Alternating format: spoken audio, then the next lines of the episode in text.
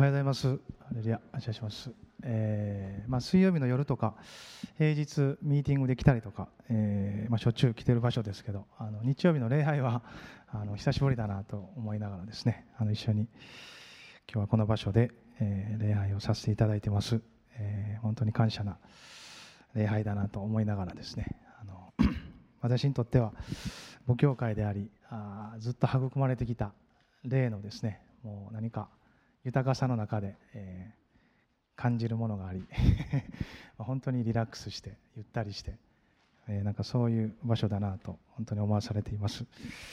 皆さんもあ本当に温かくいつも迎えてくださりまた祈ってくださり、えー、柏の教会もですねあの一緒に、えー、あの場所でですねあの今前進させられております。また立て上げられていることを、まあ、信じつつあの歩いているなということですね。あの山辺の方も、えー、今年は10周年迎えられて、えー、いろんな場所でですねそれぞれにそれぞれの季節に応じた主の歩みが導かれているんだなということをあの思わされています。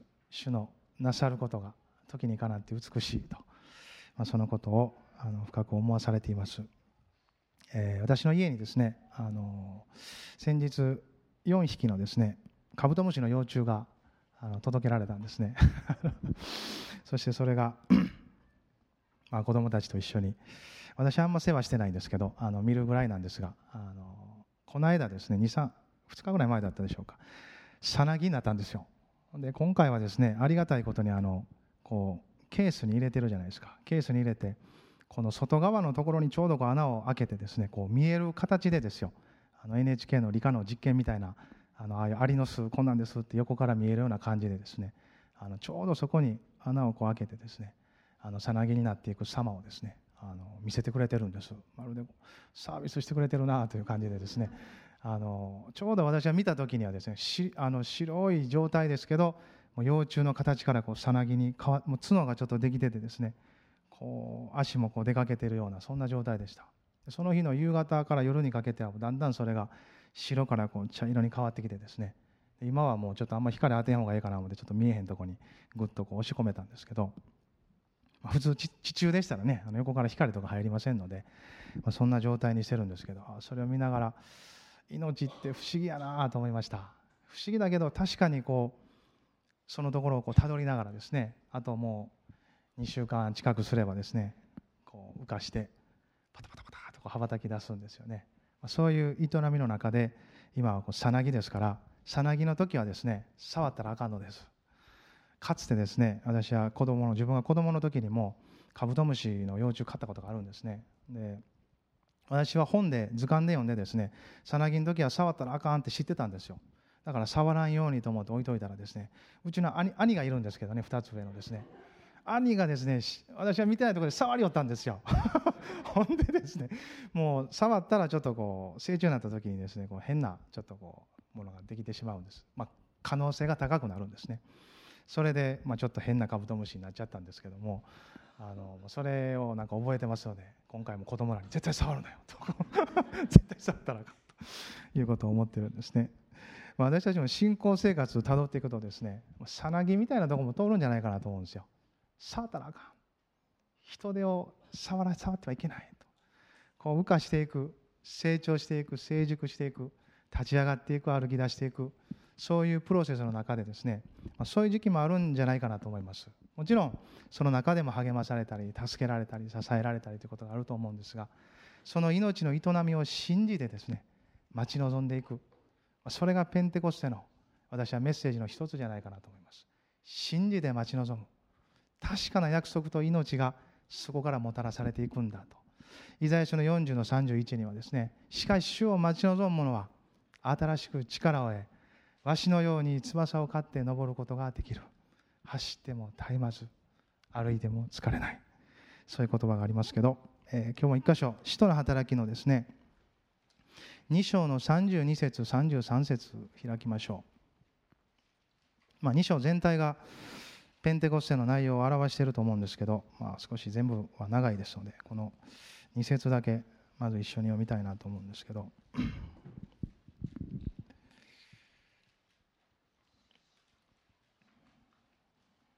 使徒の働き2章32節33節です、えー、一緒に読める方はですねどうぞ声を揃えて一緒に読んでください。神はこのイエスをよみがえらせました。私たちは皆そのことの証人です。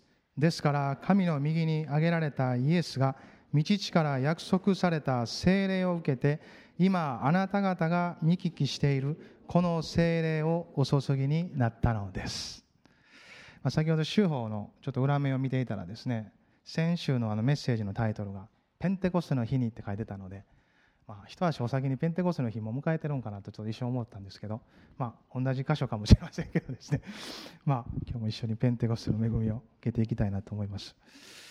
まあ、今読んだ箇所はですねこのペテロの説教の中の一部ですね、まあ、力強い精霊の注ぎがありこの、まあ、精霊時代教会時代と言われるものがこう始まったと聖書はこう記すんですけど、まあ、その最初の出来事がこの使徒の働きの2章にこう描かれてるんですね、まあ、この中でこの精霊によってもたらされたですね3つのことをこのペテロの説教その出来事の中から一緒に見ていくことができればなと思います、まあ、ペンテコステというのはですね五巡節という言い方もしますね第50番目の、まあ、直訳するとそういう意味のある言葉だそうですけどもともと借り入れの祭りとか言われたり五巡祭五巡節の祭り。あの杉越の祭りからちょうど50日目ですね。イエス様が杉越の祭りの時に十字架にかけられていきますけどそこから40日間人たち彼らに現れてこの地上に現れてくださいました。その後10日間彼らは祈って合計50日経った時にこのペンテコステが来るんですがもともとは旧約聖書で定められていた大麦の借り入れが終わる頃です。そしてこの日を境に小麦の借り入れが始まっていきます。そういうポイントのところでですねこの祭りをして神様に感謝捧げて喜び捧げてそしてま、霊的な意味においては主が救ってくださったあの出エジプトを記念しながら与えられた立法それを本当に感謝しながらそういう祭りの時を持っていきながら彼らは神様と共にあることを続けてきたんですね。そして、ま、神様はそれをベースにされながらもご自身の新しい技をこのちょうど五巡祭五巡節の日に、まあ、成し遂げてくださったんだなというふうに思います。神はこのイエスをよみがえらせました。私たちは皆そのことの証人です。ですから神の右に挙げられたイエスが道地から約束された聖霊を受けて今あなた方が見聞きしているこの聖霊をお注ぎになったのです。今朝のタイトルはですね聖霊をください。シンプルです、ま、最近私の心に響く神様の問いかけの中にですねあなたは何をしてほしいのか？というあのイエス様の問いかけのように聞こえる言葉があるように感じるんですね。あなたは何をしてほしいのか？皆さんの人生の中に今の歩みの中にイエス様がこの場所に現れてあなたは何をしてほしいのかと問われたら答える答えを持っておられるでしょうか？えー、っとあれも欲しいしこれも欲しいしこれもやってほしあれもこれもと言うてる間にイエス様が過ぎ去らないようにですね答えを用意しておくことはいいかなと思うんですね。私はその問いかけを感じた時にですね瞬時に私の何か心の奥底から出てきたことは精霊をください。という何かその言葉でした。もちろん精霊様は信じている私たちのうちに住んでくださっています。私たちはそのことを知っているし信じています。けれどもその精霊によって続けて導いてください。豊かに働いてください。そういう思いを込めて精霊をください。そのような思いを何か与えられているように思うんですね。ペテロはこの時説教の中でこの2節の中で3つのことを要約したんじゃないかなと思うんですね。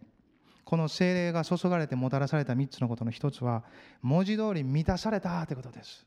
彼らは精霊に満たされたということですよね。この2章の最初に一節で五巡節の日になって皆が一つところに集まっていた。すると突然天から激しい風が吹いてくるような響きが起こり彼らのいた家全体に響き渡った。また炎のような分かれた舌が現れて一人一人の上にとどまった。すると皆が精霊に満たされ御霊が話させてくださる通りに他国の言葉で話し出した。このようなことがこの時起こるんですね。聖霊様が風のように炎のように訪れてくださった。もちろんいつでもかつでもこういう訪れ方するとは限りませんがこの時はそのように訪れられた。120人の人たちがイエス様が昇天した後それを見送りながら自分たちのあるべきところに帰ってあの屋上の間でおそらく最後の晩餐が持たれたとこじゃないかなと言われてますけどその上の2階広間でですね集まって祈っていた。10日後に彼らは10日とは知らなかったと思います。いつかは分からない。でもイエス様は言われた。父の約束待ち望もそれだけが彼らの頼みの綱です。それ以外には何も語られてないからです。もちろん全世界に出ていてということも語られてはいました。でもその前に待ち望みなさい。精霊を待ち望みなさい。そのことが真っ先に語られていた。だから彼らがやることはですねはっきりしてたんです。精霊を待ち望みます。集まろう。祈ろう。主の前に出よう。その中で彼らは10日間を過ごすんですね、まあ、祈り続けてた。かどうかは分からないですよね。この一章の後半の中には十二使徒の一人でマッティアが再選出されて十二使徒の一人に加えられているイスカリオテのユダの代わりにですねそんな記事も書いてあるので祈り続けてたかどうか分かりません。こういうことも話し合ってですね決めたりしながらですね一緒に過ごしてた。でも心はいつも主が約束されたことに止まっていた。そう言えると思いますね。その中で彼らはこの精霊の訪れを経験していきます。風のような響きが起こった。彼らもそれを耳にしたでしょう。感じたでしょう。炎のような分かれた舌が一人一人の上にとどまった。あるアフリカの説教者がねある時このところ説教する時にこうやりながらこう説教してましたけどね。もう印象的に残ってるんです。この箇所開くたんびにこう炎が一人一人の上にってこうあなたの上にも炎があります！みたいな感じでですね。こんな風にやってるのを聞いたことがあったんですけどなんかこうどうなんやろうなと思いながらですね。もうよくわからないんですけどこうやってたんですね。分かれた下になったというからですね元は一つなんですよね。一つの御霊がそれぞれのところに分かれてこどまったとあるわけです。ちょっと隣の人に「あなたの上にも炎が見えますよ」って言ってたんです。ハレルヤ。ハレルヤ。ハレルヤ。見えた人は幸いです。見ないで信じる者は幸いです。ハレルヤ。感謝します。アメそういうことですよね。そして精霊に満たされた。満たされた結果というか、まあ、その一つの表れとして他国の言葉で皆が話し出したっていうんですよね。まあ、これはいろんなこと言われるんです。威厳で話してた。あるいは多国言語の奇跡だとかですね。威厳とは切り分けられるとか教理的なこと神学的なことは私はよく分かりません。皆さんが研究してください。この時代にも研究し続けたらいいと思います。ただ少なくとも彼らは精霊に満たされ彼らの知性ではない経験ではない力ではないところから語り出したということは確かなことです。精霊に満たされ語り出した。そしてそこにはちょうどですねエルサレム中にですね祭りの時ですからいろんなイエス様あイエス様じゃない神様を信じる礼拝する人たちがですね集まっていたんですよ。ちょうどユダヤの祭りの時三大祭りの一つでもありますからイスラエルの男子たちは集まってこなければならないと、まあ、ある時からはなんか、ね、半径何キロメートル以内とかですねそういう規定も組まれたそうですけどそういう人たちが集まってきていた。ユダヤ人であるけれども散らされたディアスポラの人たちあるいはその人たちを通してもう異教世界にへきへきしてですね真の神を求めたいという心を持って回収した人たち。そういう人たちがこのところに集まっていたんですよね。そのことがこのところに書いてあります。さてエルサレムには敬虔なユダヤ人たちが天下のあらゆる国から来て住んでいたがこの物音が起こると大勢の人々が集まってきた。彼らはそれぞれ自分の言葉で弟子たちが話すのを聞いて驚き呆れてしまった。彼らがは驚き怪しんでいった。どうでしょう？今話しているこの人たちは皆ガリラヤの人ではありませんか？それなのに私たち命名の国の国語で話すのを聞くとは一体どうしたことでしょう？私たちはパルテア人、メジア人、エラム人、またメソポタミア、ユダヤ、カポドキア、ポントとアジア、古着屋とパンフリア、エジプトとクレネに近いリビア地方などに住む者たち、また滞在中のローマ人たちで、ユダヤ人もいれば回収者もいる。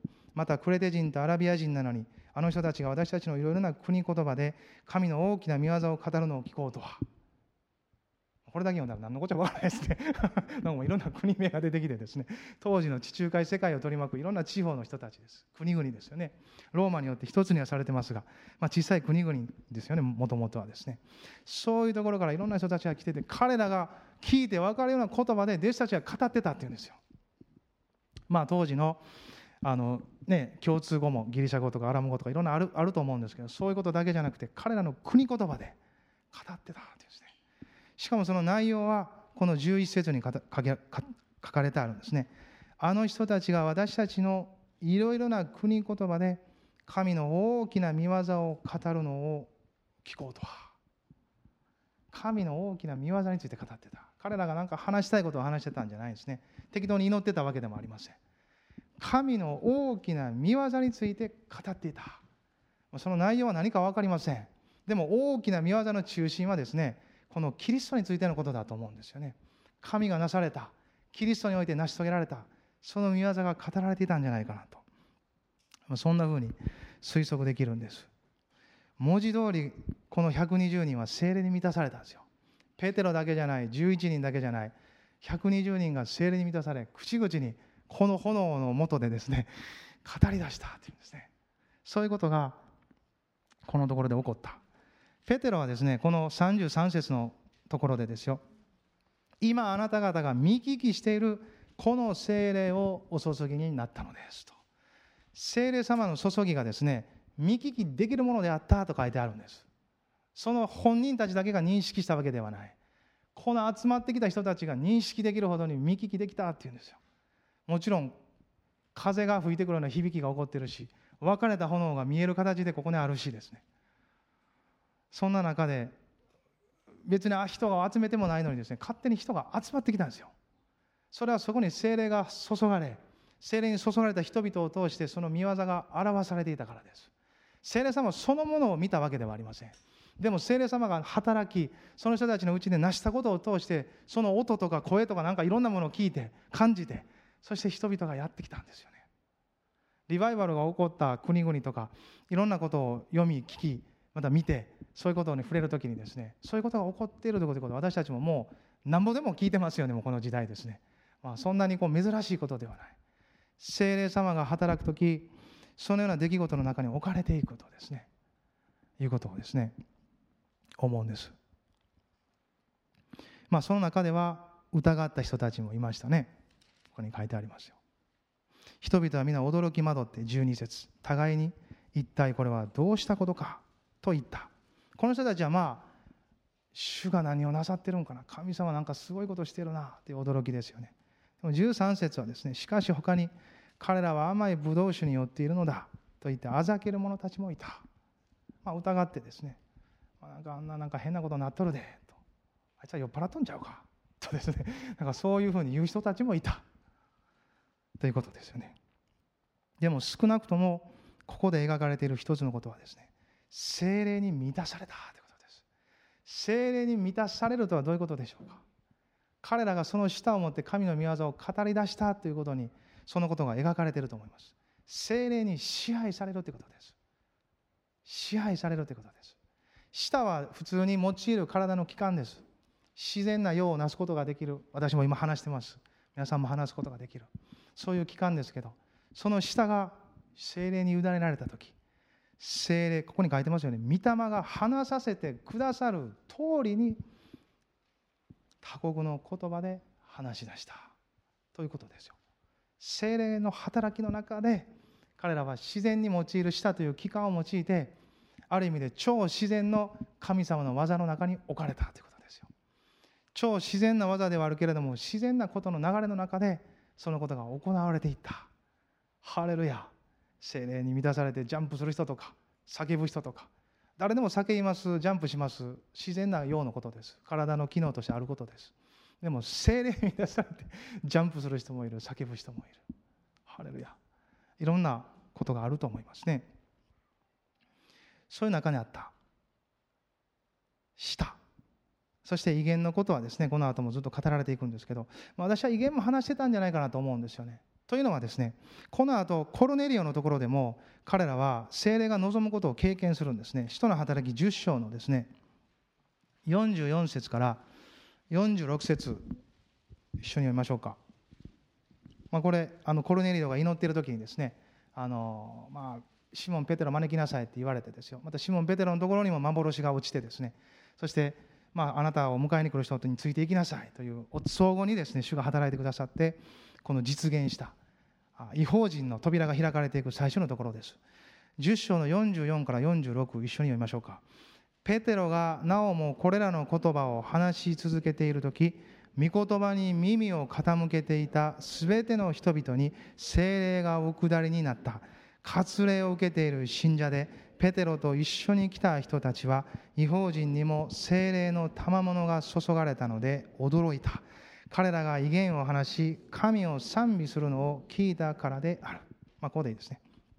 書いてますよね。精霊の賜物が注がれた。なんでか。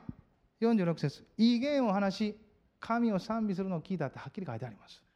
最初の時にも精霊が注がれた経験を知っています。持っています。その中でと同じことが起こったってことをペテロはここで言ってるわけですよね。威厳を話し神を賛美するのを聞いた。とすれば最初の時にもおそらく威厳を話してた。俺たちもそうやった。あの人らもそうや。ということになるわけですよね。そのことを彼らが認識しているということですね。もう一回使徒の働きの一章のところに帰りますけど見聞きしているこの精霊まあいつでもかつでもこのようなことの中でということは限定できないんですけどでもこのようなこともある。ということですよね。それぐらいの私たちの信仰の幅を広げながら精霊様がなさることは私たちの限界を超えていくことがある。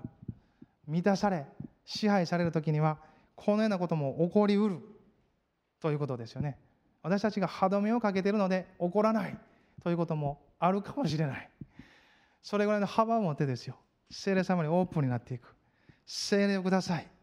というその求めを持ってですね私たちのうちに主が満たされるように精霊が満たされるようにそのように祈ることができればなと本当に思いますね。理性の壁が突き破られたんでしょうね。そして彼らは賛美しだした褒めたたえだした神様のことを言わずに折れなかった。彼らはですね皆さん恐れとったんですよ。イエス様が召された後隠れてたんですよ。ちょっとずつ励まされ回復しながらもまだ疑ってるんですよ。そういう人たちだったけれどもなお集まって祈り出していた。その中で精霊が望んだ時彼らのその恐れとかいろんなもの魂の中で塞いでいたものが突き破られていった。その魂の領域知性の領域で考えうる限りのイエス様に従うという枠組みが取り去られていった。そして内なる命から始まっていく命の躍動というものがそのところから始まっていったんですよ。精霊が望まれた時精霊に満たされた人たちそれは精霊に浸された人たち。精霊に支配された人たち。そのような人たちですよ。明け渡し委ねていった中でこのことが起こっていきます。文字通り彼らは満たされた。そういうことができると思います。あなたも精霊に満たされていますかと隣の人たちに隣の人に言ってください。ハレルヤ。ハレルヤ。2つ目のことですねこの2章の32節3節の中にペテロの言葉があるんですが神はこのイエスをよみがえらせた。33節では神の右に挙げられたイエスが道地から約束された聖霊を受けて今注いでいるんです。ということですね。このペテロのうちにイエス様の十字架とですね栄光が分かった。ということですよ。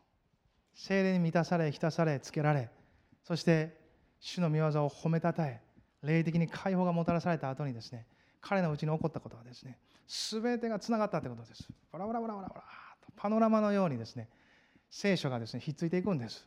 旧約で語られていたことイエス様と過ごしたあの23年の間に語られていたことそして今起こっている経験全てのことが全部ひっついていきます。そしてその中で内なる悟りが与えられていくんですね。ですから彼ははっきりとイエスをよみがえらせた。この臆病者のですね逃げ隠れていた。イエス様を裏切った。こいつがです。こいつがって言って悪いんですけど。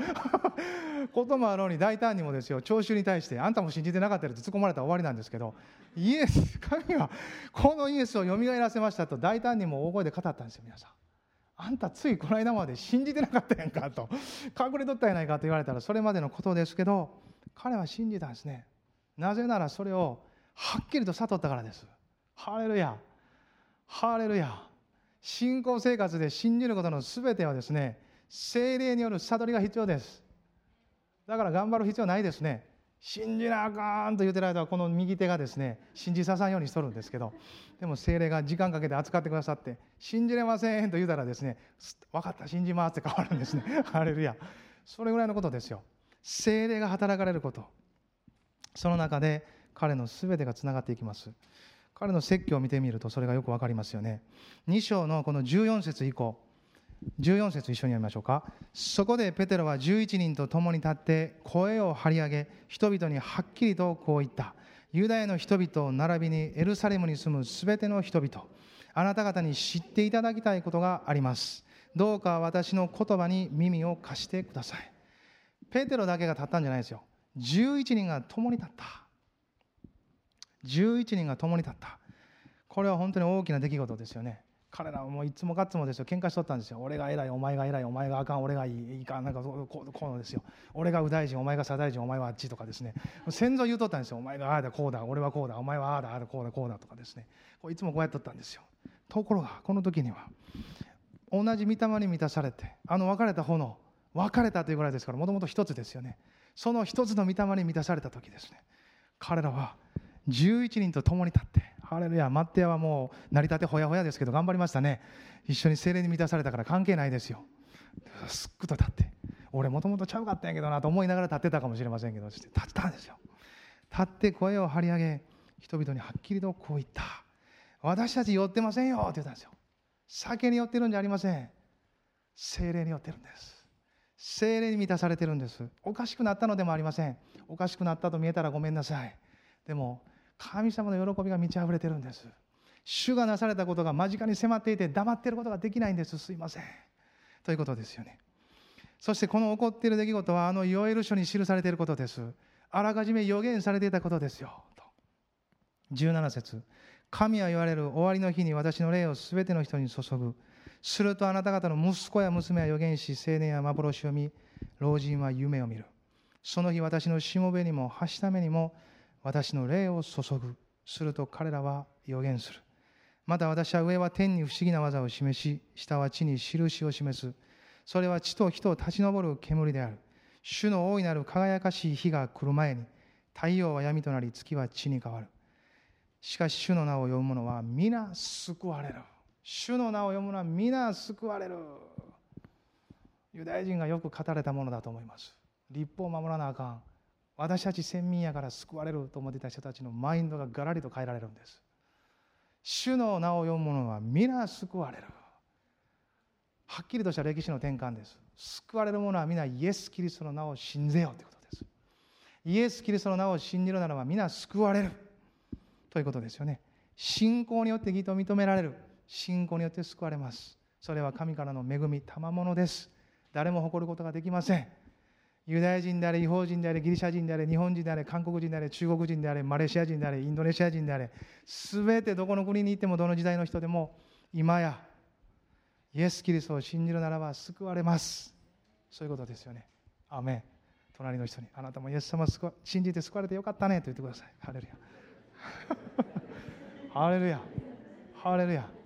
ハレルヤ。もしまだ信じてない人がこの中にはいないと思いますが、まあ、中継とかおったらですね今日信じてください。イエス様信じたら救われます。アメン。ハレルヤ。そういうことですね。ヨエル書に予言されていました。ということが分かったんですね。旧約聖書を知ってました。あれはおぼろげだったかもしれません。でも分かった。あれあの時に言われてたことや。そのこと今起こってるんだ。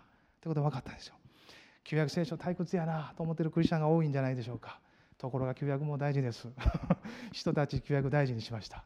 その一連の歴史性の流れを持ちながら神様はことを行っておられるからです。そしてその後今度はですねまあイエス様のことを語り出しますよね。イスラエルの人たちこの言葉を聞いてください。神はナザレ人イエスによってあなた方の間で力ある技と不思議と印を行われました。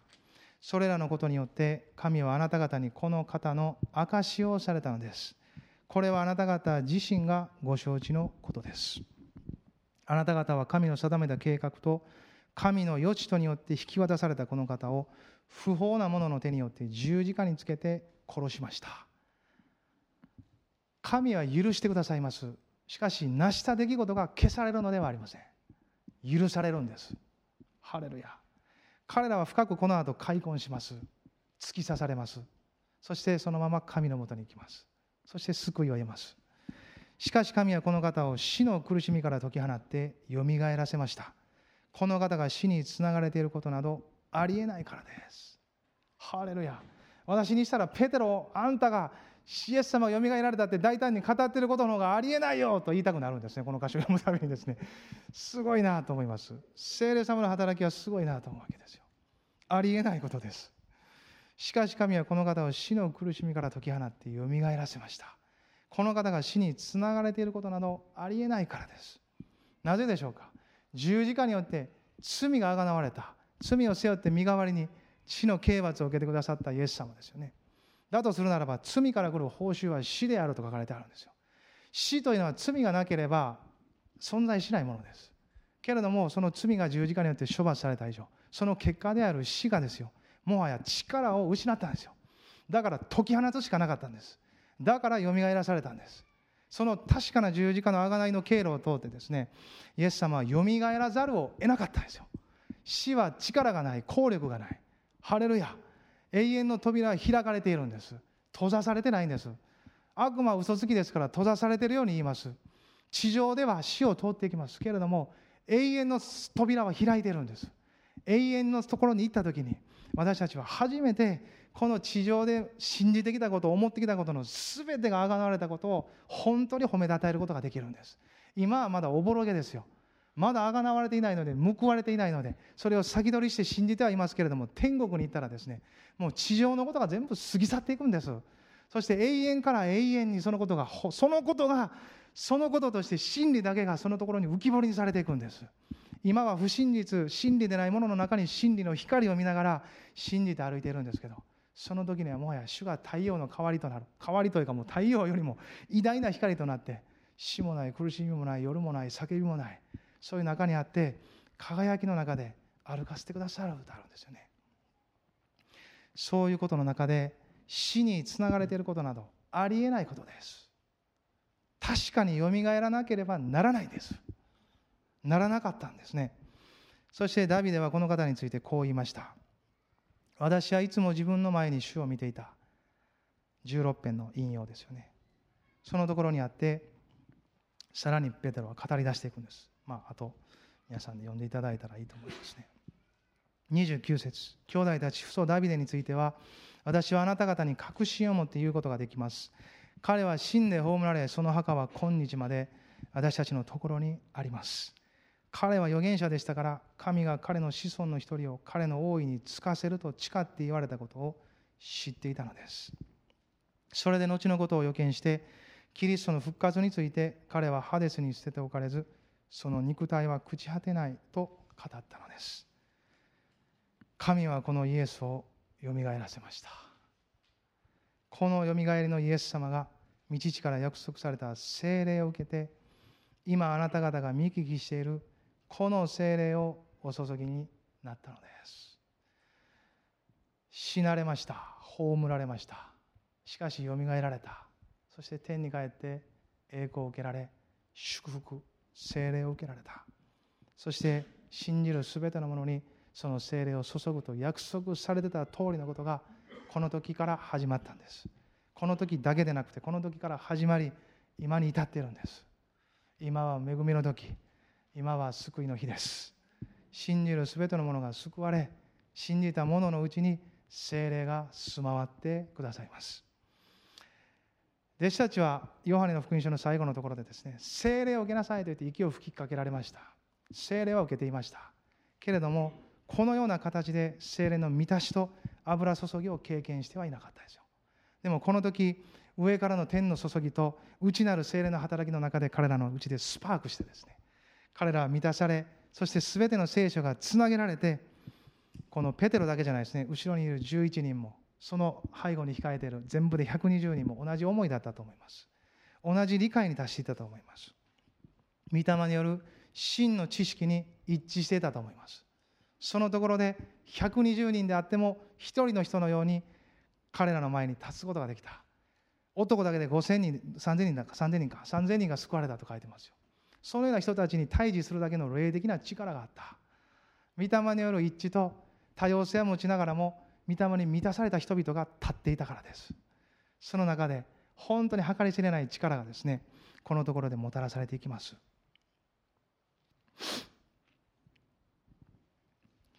真理の御霊ですね。私たちはよくまあ精霊のことについて聞くことが多いかと思いますけど。イエス様もこのことに言及されていました。ヨハネの福音書のですね。14章ちょっと開きましょうか。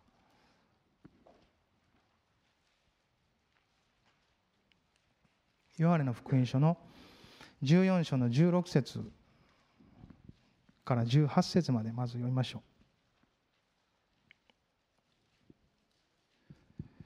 一緒に読める方はですねどうぞ読んでください。私は父にお願いします。そうすれば父はもう一人の助け主をあなた方にお与えになります。その助け主がいつまでもあなた方と共におられるためにです。その方は真理の御霊です。世はその方を受け入れることができません。世はその方を見もせず知りもしないからです。しかしあなた方はその方を知っています。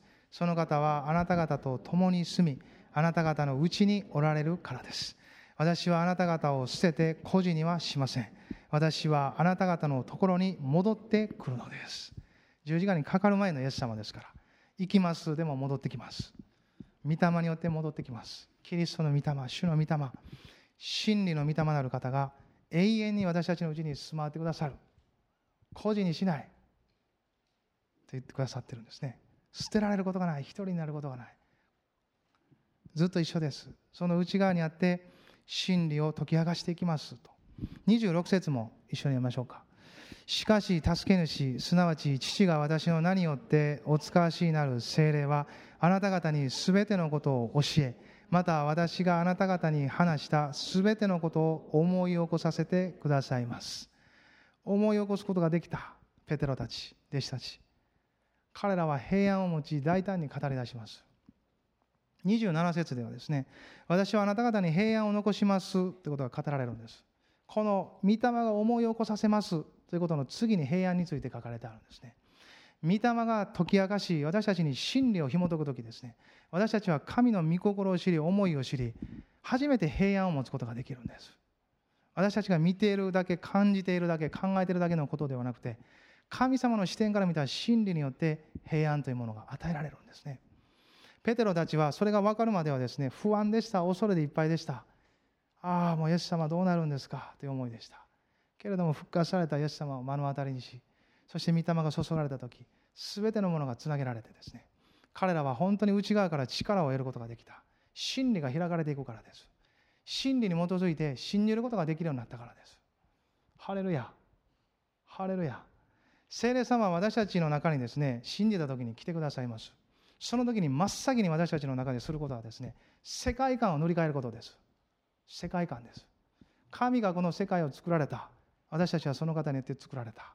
そしてその方によって生かされているんだという世界観です。この作られたものは神ではない。その中に背後にあるのは悪霊であり悪の力であるということですよね。その世界観が全く新しくされます。そしてこの神様が力がある方であり全てを治めておられる方であり私たちを愛してくださっている。そして十字架によって許してくださっている。そして祝福してくださっている方であるということを知るんです。その塗り替えられた世界観の土台の上に立って私たちは御言葉を読んでいくので真理によって強められていきます。すぐにではないけど教会生活や信仰生活を続けていく中で真理が私たちを強めていきます。あらゆる束縛から解放していきます。世界観の土台は据えられてはいてもですねその真理を知らないゆえに私たちのこの行動をなんかこう促しているところのですね価値観の領域がまだ塗り替えられていないんですよ。ですから真理によってそれらが解き放たれていく必要があります。その中で私たちは初めて価値観が塗り替えられていきます。ああ神様に捧げるってすごいことやんか。最も確かなことやんかってことが分かるんです。それが分かるまではですね世に執着します。いろんな世の中のことに執着していきます。お金とか関係とかですね地位とか名誉とかですねいろんなものも用いるべきものですけどもそれらに執着した人生はですねこの神様から与えられた世界観の土台には立ってないんです。神は全てのものを備え与えてくださる。豊かに導いてくださる方だというのが世界観ですよ聖書の。不必要なものはね不必要なものは全部与えてくださるんだと。神の国を神の義をまず第一に求めよう。そうすれば全てのものが添えて与えられると。それ全く真理から来る価値観じゃないですか。そのように作り変えられていきます。でもこの世の宗教はですね外側から変えていくんです。これ買ったら幸せになるよ。こうしたら良くなるよって。行動から変えようとしますけど変わらないですよ。5分10分ぐらい変わりますけどね。ああそうか。やってみようって。5分10分1時間ぐらい。23日1週間ぐらい。変わらないです。でも精霊様はですね内側から働きかけていくんです。私たちの信じた時に来られた時に私たちの内側をパッと照らした時のようにですね。私たちがそれを求め続ける限り照らし続けていかれます。そして確かな世界観に立たせ確かな真理のところを歩ませてくださり確かな価値観を持って私たちの人生を導いてくださる。真理の御霊真理の教師そして本当に導き手ですよ。またパラクレイトスという言葉がこの16節の注釈のところに書かれてありますよね。援助のためにそばに呼ばれたもの取りなしてくれる人。どこまでも取りなして助けてくださる。まっすぐに歩いていくことができるように。イエス様と一緒に歩いていく道を歩いていくことができるように助けてくださる。そういう方であるということが書かれております。15章の26節もちょっと開きましょう。16章の26節。読める方はどうぞ。読んでください。私が父のもとから使わす助け主すなわち父から出る真理の御霊が来るときその御霊が私について証しします。と書いてありますね。キリストについて証ししていくんです。16章のですね13節14節も一緒に読みましょうか。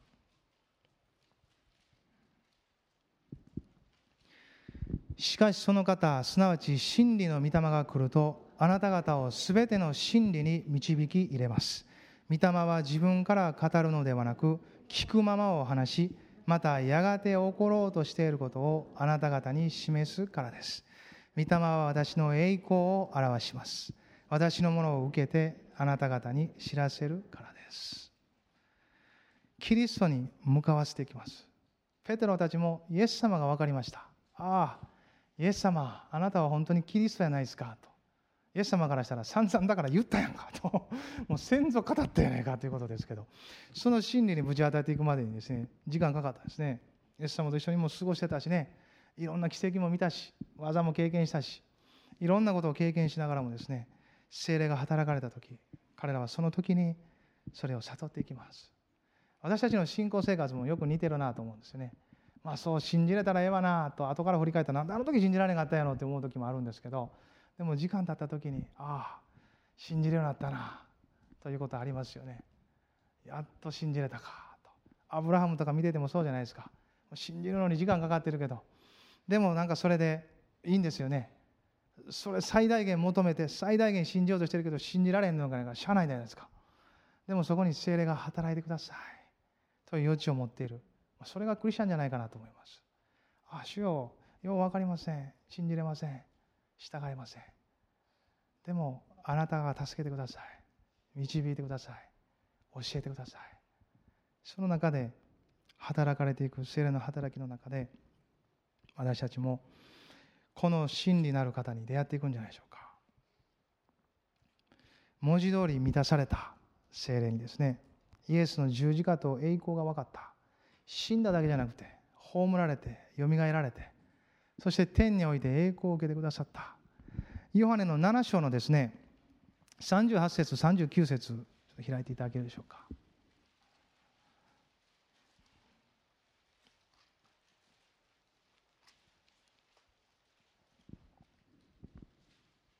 まあ、37から言いましょうか。37から39です。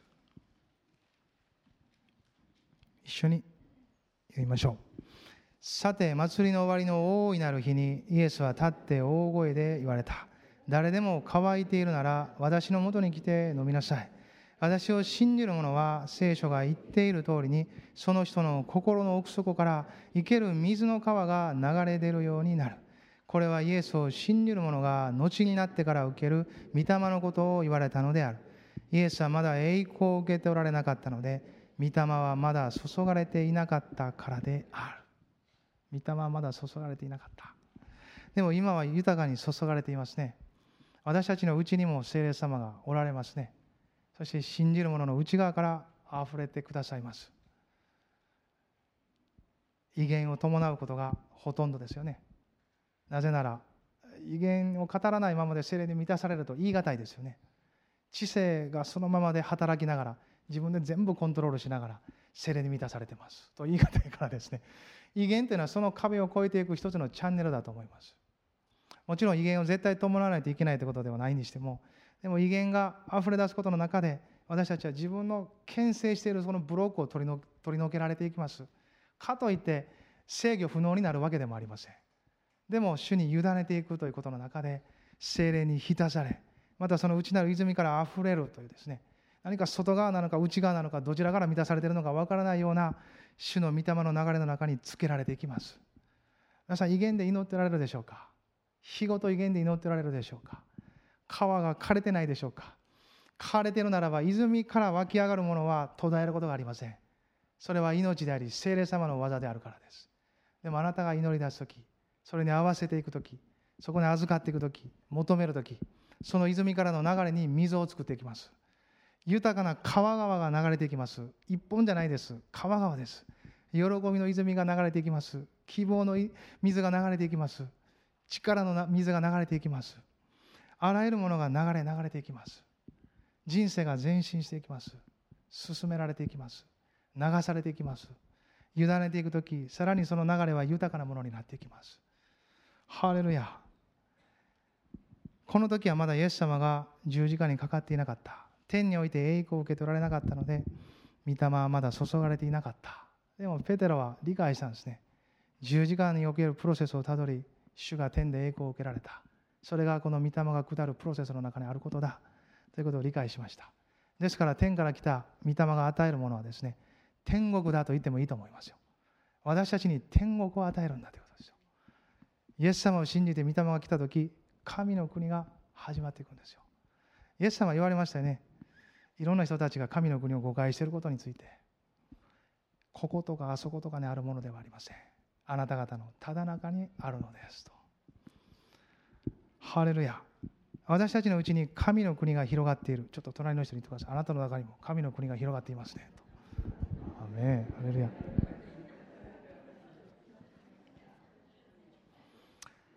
ハレルヤ。ハレルヤ。まあ、私の説教いろいろあちこち飛んでいきますのでですねあのあまり慣れてない方はなんかこう何何言ってんかなっていう感じで受け止めてる方もしいらっしゃったらですねあまり気にしないでそのまま受け取っててください。あのなんか残るもの残ると思います。ハレルヤ、まあ、そういうことです。イエスの十字架と栄光が分かった。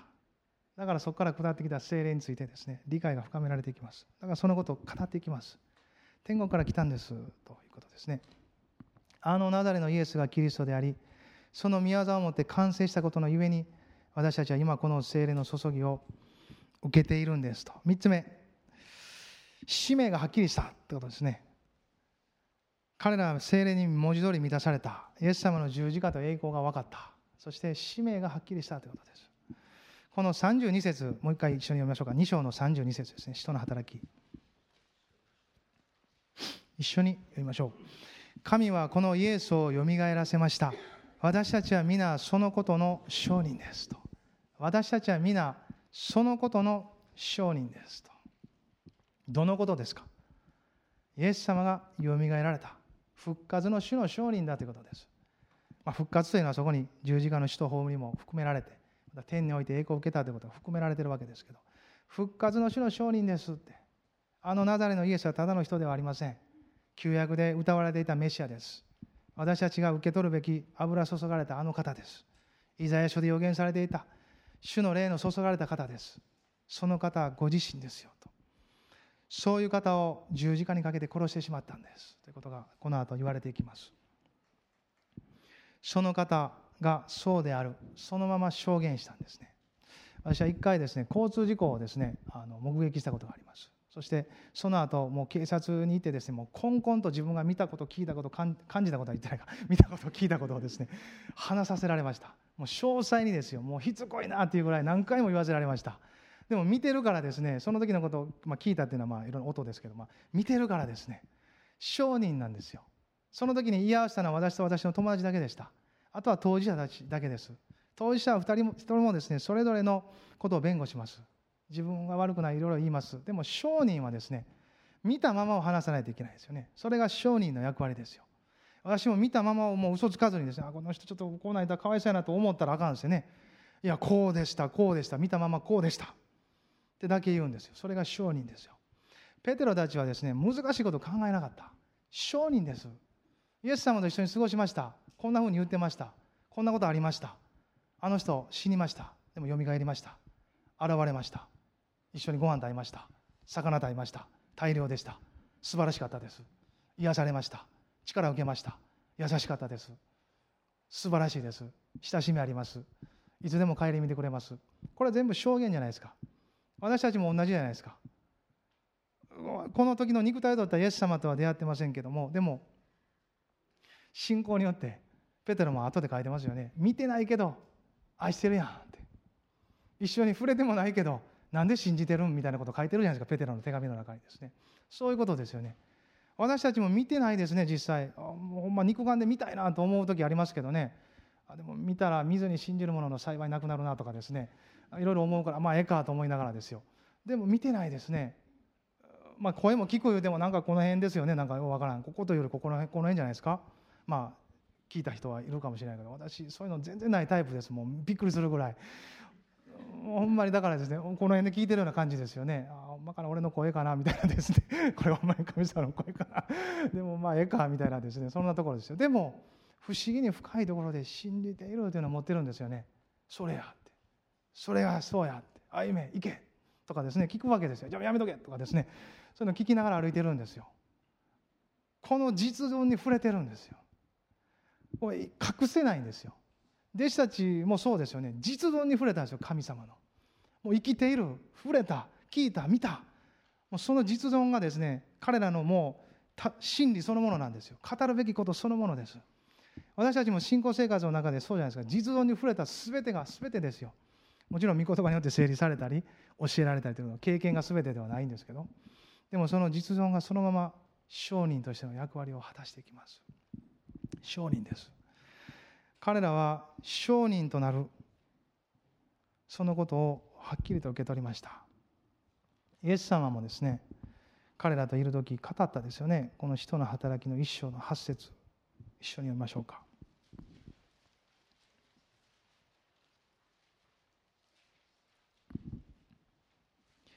一緒に読める方はどうぞ読んでください。しかし精霊があなた方の上に臨まれる時あなた方は力を受けます。そしてエルサレム、ユダヤとサマリアの全土および地の果てにまで私の商人となります。精霊が望んだら私の商人となりますと。ね、殉教者という言葉が使われているそうですけど、まあ、自分には死んでキリストに生きるものとなっていきますキリストにあって父なる神の身胸を果たしていく歩みになっていきますということですよね商人は何があっても嘘ついたあかんのです。自分の内側でキリストがなされていることをそのままそのまま証ししていくんです。バカにされてもおかしいなと思われてももうほんまにおかしかったらあちょっとおかしかったなと思ったらええと思うんですけどでも本当にそれが真実であり真理であるならばどんな中にあっても話していくんです。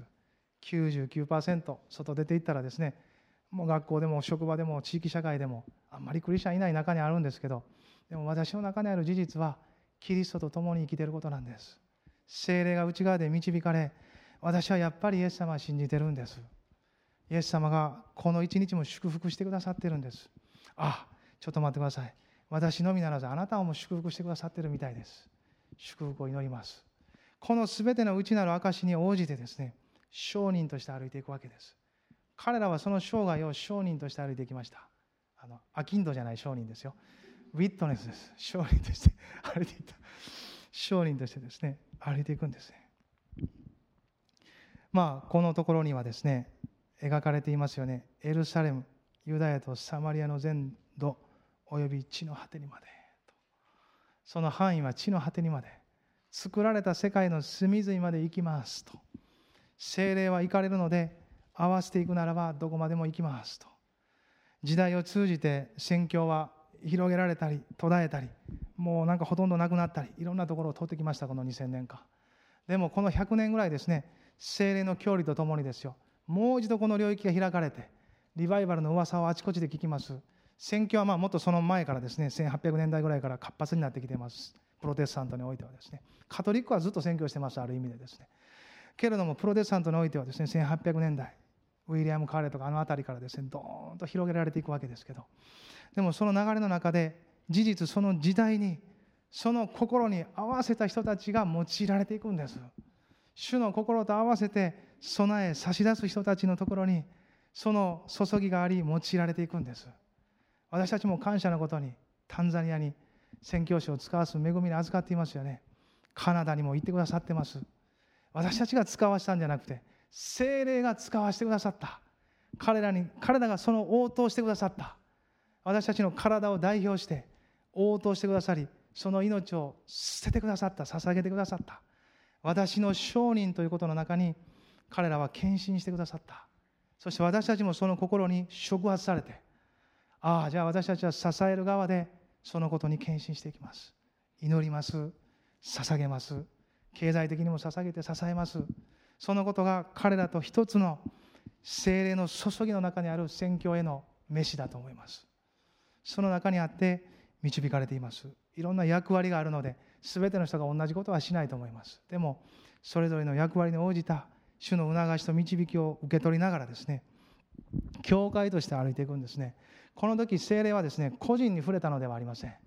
教会に触れたんです。120人という集まりにコルネリオたちの集まりという集まりにエペソで12人の人の集まりの中に集いの中に触れていきます。この時生み出されたのは一人の結出した信仰者ではありません。命あふれる主の教会です。精霊が生み出したものはこの時主の教会を生み出したんですよ。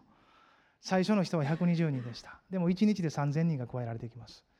とてつもない爆発力ですからちょっとこうなんかこう思い描きにくいところもありますけどでも準備がなされていたというよりも神様がそうなさったんだからどうしようもないですよねそれはもう。そういうことですよ。教会が生み出され宣教が前進していった。そのことがこの精霊の注ぎの中で起こってきたことです。その中で彼らは精霊に満たされイエス様の十字架と栄光を理解しそして使命をはっきりさせられて歩き出したということですね、まあ、今日ペンテコステの日を迎えて私たちもですね精霊に満たされた。満たされてこのところからそれぞれの場所に向かっていきましょう。また今週祈りを持って主の精霊に満たされて行き詰まっている人がいたらですね諦めないであなたの限界に来ているならば諦めないでその先を生かしてくださる精霊様に委ねてください。精霊をください。単純な祈りじゃないですか。精霊をください。精霊をください。精霊をくださいと。祈ることができるのではないでしょうか。たくさん祈ることができなくてもああ精霊をください。私の人生に私の家庭に私の職場に私の学校に私が歩く人生のすべてに精霊様あなたが満ちてください。満ち溢れてください。そう祈ることができるのではないかなと思いますね。その中で適切に導かれていくことを信じます。彼らはこの後もですよ。行き詰まるたんびに祈っていきますよ。4章なんか見るとまた行き詰まって祈ります。主よ彼らの脅かしをご覧になってくださいと。今一度望んでくださいと。そしてまた精霊に満たされたということが書かれてあります。満たされることは一回こっきりではない。本当に私たちが信仰生活を続けていく中でずっと続いていくことです。ハレルヤ。精霊に満たされてですね続けて。歩いていきましょう祈りましょう。立ち上がって。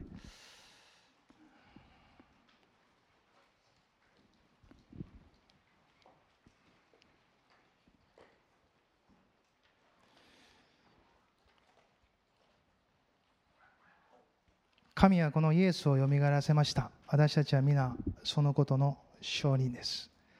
ですから神の右に挙げられたイエスが道地から約束された聖霊を受けて今あなた方が見聞きしているこの精霊をお注ぎになったのです。アメまあ、それぞれ祈ってください。あなたが祈れることを祈ってください。主に求めてください。願いってください。主ご自身を求めていきましょう。いろんなことがあるでしょうけど、まあ、それらも申し上げたかったら申し上げて、でも主を求めていきましょう。ハレルヤ。ハレルヤ。ハレルヤ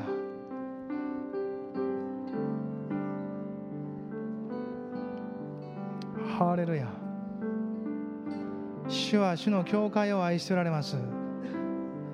愛しましょう。ハレルヤ。ハレルヤ。ハレルヤ。ハレルヤ。ハレルヤハレルヤおーエス聖霊様満ち溢れてください。豊かに流れてください。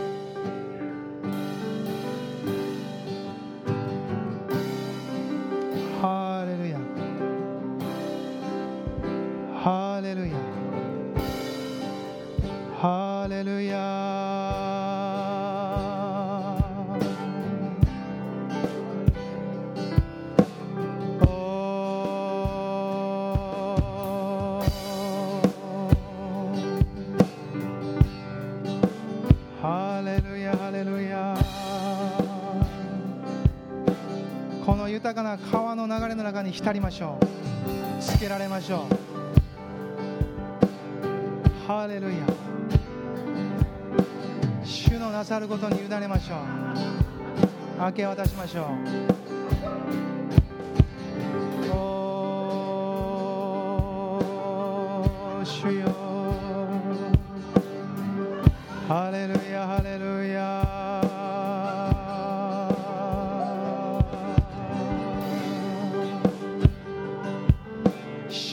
しを受け取りましょ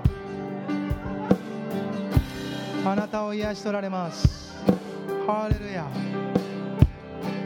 ハレルヤ。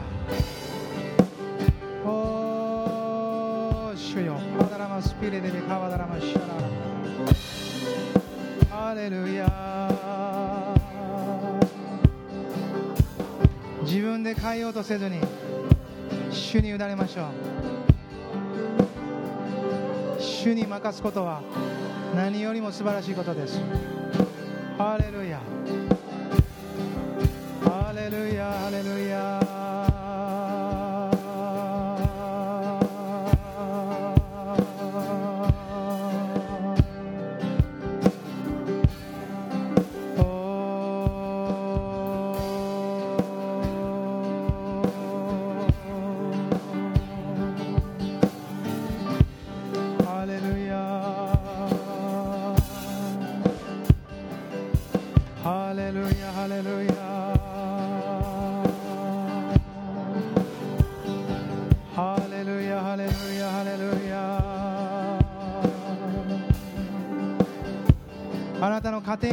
聖霊様を歓迎しましょ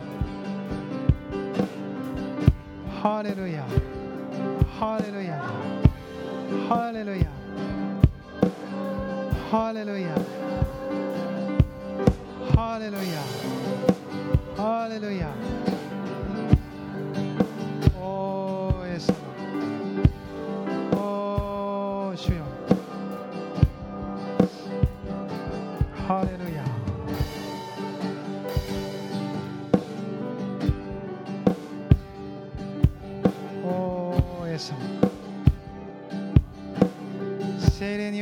びをいただきましょう。リフレッシュされて明日に向かいましょう。主が来られる時までリフレッシュされ続けましょう。ハレルヤ。ハレルヤ。おーイエス様。主に感謝します。ハレルヤ。ラバカバラダラマシャンパダラマスピリリビリ主に感謝します。主に感謝します。ハレルヤハレルヤハレルヤハレルヤ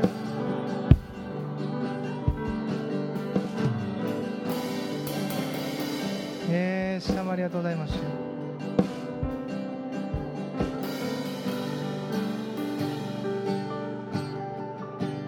まあ、タンザニアのためにも祈りましょう。今日もニュースレター配られましたけどその宣教が前進していくようにですね。一緒に祈りましょう。先生方のために子供たちのために。ハレルヤハレルヤ。金松姉妹も帰国されるまで支えられるようにですね。一緒に祈ってください。教会の一人一人が支えられるように新しい家庭集会が祝福されていくように。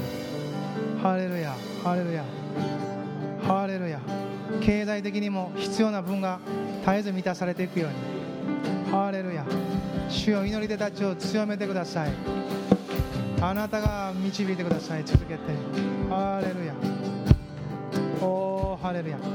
としこ宣教師のためにも祈りましょう。支えられるように祝福されるように。ハレルヤ。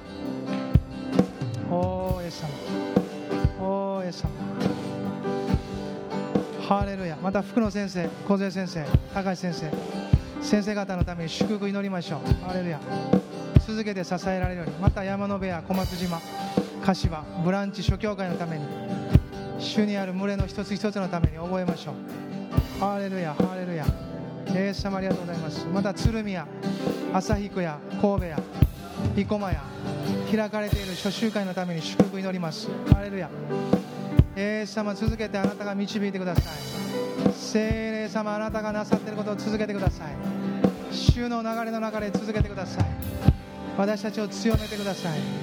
ハレルヤハレルヤ。ハレルヤハレルヤ。CPM 聖霊学校も豊かに用いられていくように主の皆で祝福します。CPM の諸集会が用いられていきますように。主を私たちが使えていけるこのチャンネルを広げてくださりますます豊かなものとしてください。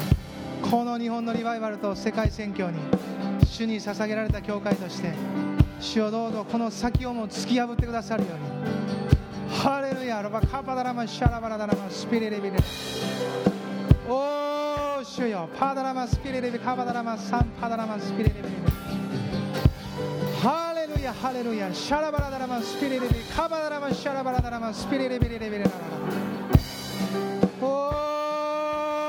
ー主よパーダラマスピリリビカパダラマサンパダラマスピリリビリおー主よパーダラマスピリリビリビカパダラマスピリリビカパダラマシャラバラダラマスピリリビ主に感謝します主に感謝しますハレルヤハレルヤハレルヤハ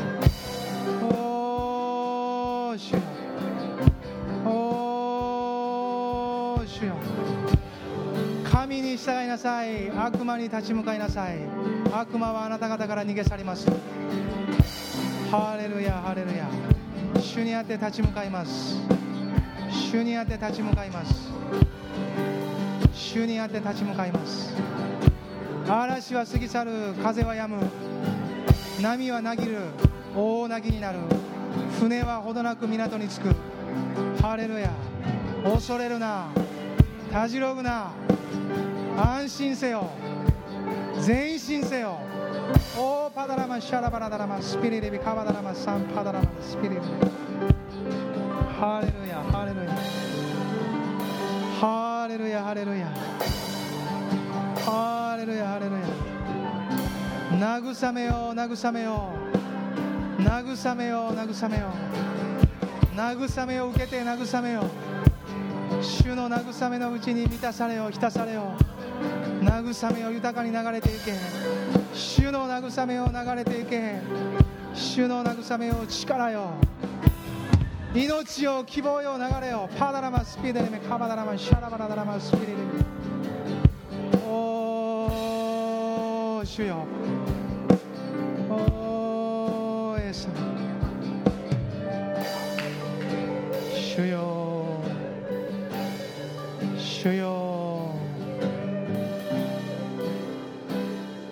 ハレルヤハレルヤ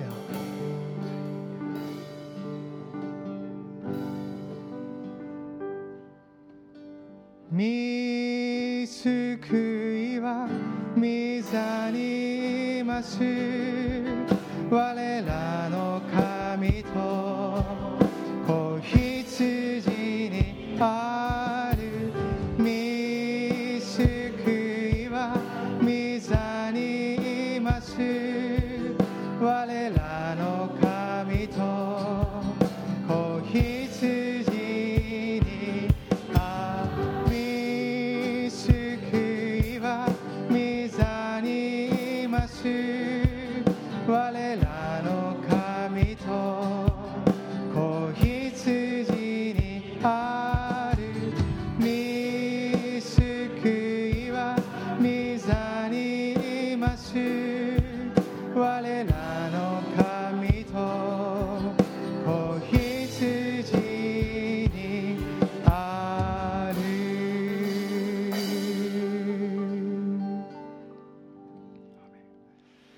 私たちの主イエス・キリストの恵み、父なる神の愛、精霊の親しい交わりが私たち一同と共に今よりの地、とこしえまでも豊かにありますように。アーメン